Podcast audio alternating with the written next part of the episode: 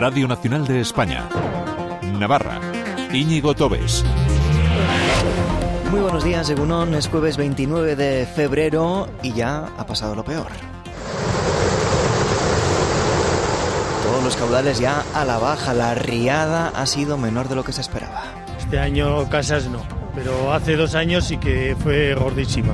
Este año no ha sido para tanto, no ha sido para tanto. No ha dejado grandes inundaciones, más allá de cultivos, de paseos, de parques, aunque el agua, si entró, en Villaba o este mismo miércoles en Tudela. En la calle Bercas, por ejemplo, donde cuando hay riada suele aflorar el agua, inundando también allí algunos locales, el Ebro llegó este miércoles sí a su límite, pero no ha dejado, como les decimos, grandes afecciones. María Luisa Moreno es la jefa del área de hidrología del H.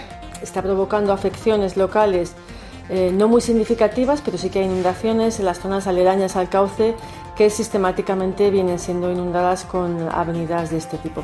Pachi Tiberio, muy buenos días. Buenos días, Íñigo. Lo estamos contando, todos los ríos a la baja. Vamos a ponerle números a este descenso. Pues la normalidad va volviendo a los eh, cauces de nuestra comunidad. Los caudales se normalizan, descienden después de las subidas de volúmenes de las crecidas de ayer y de antes de ayer en todos los afluentes del Ebro en Navarra. Sí, el larga a su paso por Pamplona lleva ya prácticamente su caudal habitual y su altura media en la comarca de la capital Navarra es de metro y medio después de haber llegado días atrás a los 4 metros. En Funes, el Larga alcanzaba ayer su punta más alta con 800 metros cúbicos por segundo. En estos momentos es de 280 y una altura de 3 metros y medio. En cuanto al Ebro, a su paso por Castejón no alcanzó los volúmenes esperados y el aforo máximo fue de 2.100 metros cúbicos por segundo. Lo mismo sucedió, como ya indicábamos, en Tudela, aunque el Ebro anegó algunas zonas del casco viejo de la capital ribera, pero sin ocasionar mayores problemas.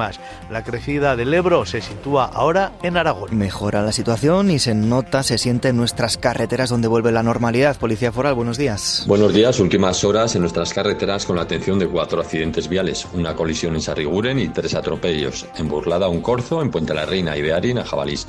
Todos los siniestros sin heridos. En cuanto al estado de las carreteras, en red principal hay afecciones por obras en Olazti, Autovía del Norte, en Elizondo, Nacional 121B, Cizur Mayor, Autovía del Camino, en Cadreita y Castejón, Autopista de Navarra y en Arre en Rondas de Pamplona. En red secundaria algunos puntos todavía afectados por el temporal como son Leiza, el puerto del Perdón y proximidades de Miranda de Arga. Recordar que está cortado el puerto de Belagua a partir de venta de Juan Pito por una luz de nieve. Esto desde Policía Foral, buenos días. Y el tiempo, hoy otra vez con lluvia a Emet. Iván Álvarez, muy buenos días. Buenos días, hoy en Navarra tendremos eh, cielos nubosos, sobre todo en la vertiente cantábrica y en los Pirineos, con precipitaciones que serán más intensas durante la tarde. En el resto, predominarán los intervalos nubosos y por la tarde podrían dejar algunas precipitaciones eh, débiles, ocasionalmente moderadas. La cota de nieve oscilará en torno a los 900-1400 metros y con el viento que arreciará aún de intensidad moderada en el centro y en la ribera. Las temperaturas irán en ascenso, tendremos de máxima 16 grados en Tudela, 14 en Baztán y en Estella Lizarra, 13 en Pamplona y en Tafalla y 10 en Roncal. Es una información de la Agencia Estatal de Meteorología. Miguel Rivas en el sonido, comenzamos. Se lo estamos contando, la riada ha pasado sin grandes sustos, pero el Ebro caudaloso, al límite, se coló Alejandro Navarrete en las calles de Tudela. Eso es, la riada llegó a Tudela por la tarde-noche del día de ayer. El agua corría libre por algunas calles de la ciudad y se coló en el casco antiguo, llegando a los tobillos de los ciudadanos que andaban por ahí. Varias zonas se encontraban cercadas con cintas para evitar el paso. El agua llegó a colapsar alcantarillas y también parkings. Los vecinos tuvieron que bombear el agua para evitar males mayores. Escuchamos al alcalde de Tudela, Alejandro Toquero, presente en las calles de la ciudad ribera cuando llegó la riada. Algún garaje y zonas como la que estamos, el casco antiguo, que están por debajo del nivel del, del río Ebro, pues hace que, que, también el río Ebro y el río Keiles, que atraviesa subterráneamente la ciudad, supuren por las arquetas. Y bueno, pues efectivamente esas zonas que están por debajo del nivel eh, se, se, inundan también los garajes y bueno, pues ahí estamos trabajando con protección civil, con policía, pues bueno, para, para, evitar males mayores y bueno, pues, eliminar ese agua con motobomba. El Ebro en esos momentos tenía unos 2.100 metros cúbicos de agua, mucha cantidad, decía el alcalde, pero sin comparación con los 2.700 que llevaban los desbordamientos de 2021 y que obligaron a poner todos los sistemas de alerta activados. Activados. Esta vez solo estaba el uno. El Ebro a la baja, ya escuchan, y el larga también. En Funes, donde a sus vecinos el río caudaloso les ha dejado de sorprender. Es ya una foto familiar. Acostumbrados. ¿Cuándo esto ocurre cada 5 o 10 años? ¿eh? ¿Ya ha 10 años o cada año? A, a este nivel. Dos años fue la mayoría. Sí. En cualquier caso, el Arga bajó con fuerza tanta que a un vecino la foto del río más que de Navarra le parecía del otro lado del mundo. El Amazonas, mira, creo que era el año pasado, en primavera, otoño, que estaba todo verde, miraba, solo veías árboles, árboles y una masa de agua, el Amazonas. Pues el Amazonas de Funes, el Arga, se va pareciendo ya hoy al río Navarro que siempre. Menos 10, abrimos página política. El gobierno ha acordado iniciar los trámites para modificar el marco legal navarro, la LORAFNA, y poder asumir así la transferencia de tráfico. Espera tener lista esa reforma en Carna antes de que acabe el año. Lo ha anunciado el vicepresidente Félix Taberna. Ya hemos definido esta reforma como express, es decir, es express y es parcial, por lo tanto, creemos que los, tiento- los tiempos deben ser expeditos y a mí me gustaría, pues que, pero es un, un deseo, ¿no? un deseo que, que antes de acabar el año tengamos ya esta reforma hecha. Taberna, que no espera que la amenaza del PP vetar en el Senado la reforma de la LORAFNA pueda ser una realidad. La preeminencia que tiene el Congreso ante el proceso de las Cortes Generales es, ya digo, constitucional y refrendada por el propio tribunal. Por lo tanto, entendemos que no va a haber problema. Ahora la presidenta foral tiene que notificar al presidente de España el inicio de la reforma para que se constituyan las comisiones que negociarán la modificación. Y tras la sentencia del Superior de Justicia de Navarra anulando el Escolae por segunda vez, el gobierno asegura que se va a seguir impartiendo el programa de coeducación en los colegios navarros. Van a recurrir este auto e insisten en que la educación en igualdad es indispensable. Amparo López, portavoz. Es un objetivo social y pedagógico para nosotros imprescindible y además forma parte de nuestro compromiso político. Es una obligación legal, el fomento de la igualdad entre hombres y mujeres y es uno de los principios de la LONLOE y de la Ley Foral de Igualdad. Por lo tanto, seguimos trabajando en ello. Y cerramos con el gobierno que ha anunciado el ganador del premio Francisco Javier. que reconoce el trabajo que se hace desde Navarra para el mundo, las acciones exteriores. Será para la ONG Ayuda a Contenedores, que se encarga de recoger, reciclar y dar una nueva vida a materiales que después envían a países en vías de desarrollo. Feliz Taberna. Es una organización que durante estos años pues, ha distribuido más de 300 eh, contenedores a estos países y la verdad que eh, su acción engloba en tres ejes. El, el eje fundamentalmente de la economía verde, el eje de la solidaridad y el eje del voluntariado.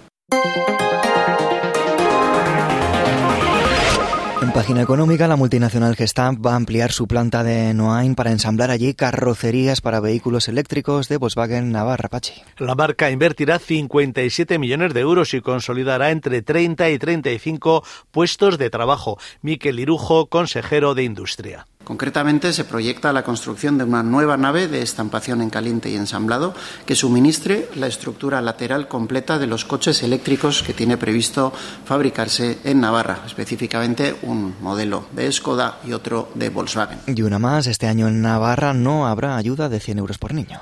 Las familias navarras con hijos menores de tres años no cobrarán en 2024 la ayuda de 100 euros. El gobierno de Navarra la ha abonado en 2023 tras una iniciativa aprobada en marzo pasado con efectos retroactivos para el año entero. Pero la iniciativa ha dejado de tener efecto el pasado 31 de diciembre. Se trataba de una ayuda circunscrita al ejercicio pasado y los presupuestos de Navarra para este año, para 2024, no incluyen fondos para esa ayuda. Y hoy es el día de las enfermedades raras, hoy es el día para darles visibilidad y para dar voz a las personas, a las familias que las sufren día a día y que piden además más apoyo, más recursos en Carna. Un ejemplo es Yolanda. Sufre ocho enfermedades raras. Tardó más de 27 años en saber qué le pasaba. Pero los médicos me decían que no tenía nada, que me, que me tomaba muy en serio mi trabajo, que quizás estuviese todo en mi cabeza. En España nunca le supieron decir qué tenía. Fue un médico privado en Alemania quien le dio su primer diagnóstico. Y una sensación de rabia, pero al mismo tiempo una sensación de alegría de por fin entiendo mi vida. Ahora Yolanda, junto a 11 mujeres más, ha creado una asociación porque se sienten abandonadas. En Estados Unidos y en muchos de los sitios están viendo que quizás tengan un origen genético. En Europa todavía no se ha llegado, pero tenemos que tener en cuenta que en Europa, eh, perdón, en España ni siquiera la, la genética es una especialidad, no hay especialidad de genética. Y ahí se estudian las enfermedades raras. Estamos muy abandonadas. Y no solo hoy, hoy y siempre debemos escucharlas.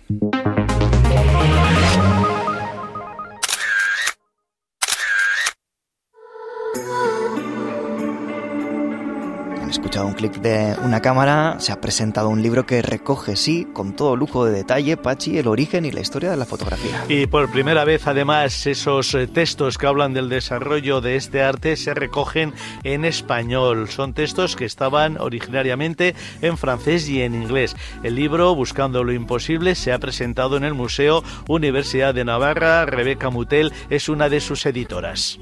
Leyendo esta, estos textos, eh, descubres es la complejidad eh, de la época, el, el, debate tan, tan grande que existe en ese momento y la velocidad en la que llegan también las conversaciones.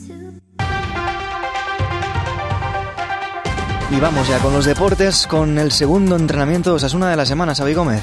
Los de Yago Barrasate regresaron este miércoles al trabajo tras dos días de descanso para empezar a preparar el partido del próximo lunes contra el Deportivo Alavés. Fue una sesión a puerta abierta con numerosas novedades. La buena noticia es Juan Cruz, que se reincorporó al trabajo en grupo. Por otro lado, Mojica y Areso no se ejercitaron con el grupo por el control de la carga de trabajo y Raúl García de Aro tampoco por la contusión en el tobillo que sufrió contra Las Palmas. Por otro lado, Budimir no entrenó por la fractura en el seno maxilar derecho, fruto también de ese partido el pasado domingo, mientras que Rubén Peña y José Arnaiz continuaron con sus respectivos procesos de recuperación. El Talaverano está ya en la fase final de la misma, mientras que Peña podría ser baja hasta el mes de abril. Los Asuna volverá a entrenar hoy a partir de las diez y media en otra sesión a puerta abierta en Tajonar con el posible regreso de Budimir tras cumplir con un periodo de descanso para rebajar la inflamación en su cara. Podría volver, eso sí, con máscara. Osasuna sin delantero, ¿sabes? Va a tener que jugar David García ahí en punta. Eh, tienes pinta, Unai García que el otro día marcó un buen gol precisamente contra Las Palmas, así que tendrá que reinventarse ahí el equipo de Yago Arrasate. Y no dejamos el fútbol porque anoche Maite Oroz, enhorabuena, se proclamó campeona de la Liga de las Naciones. Aunque no tuviera minutos este miércoles en la final, la futbolista de Huarte es parte de la selección femenina que se impuso ayer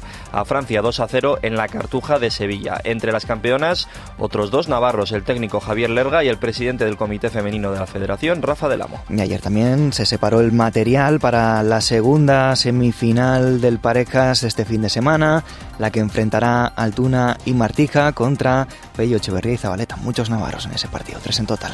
Tenemos el corazón dividido, que gane, que gane el mejor.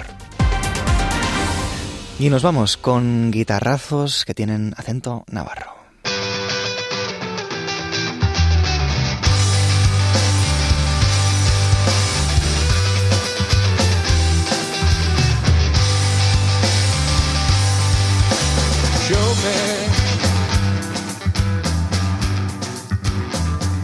Es la banda navarra Esterlina y mañana mismo tiene concierto en el bar Chincharri de Pamplona. Con su música, con sus guitarras.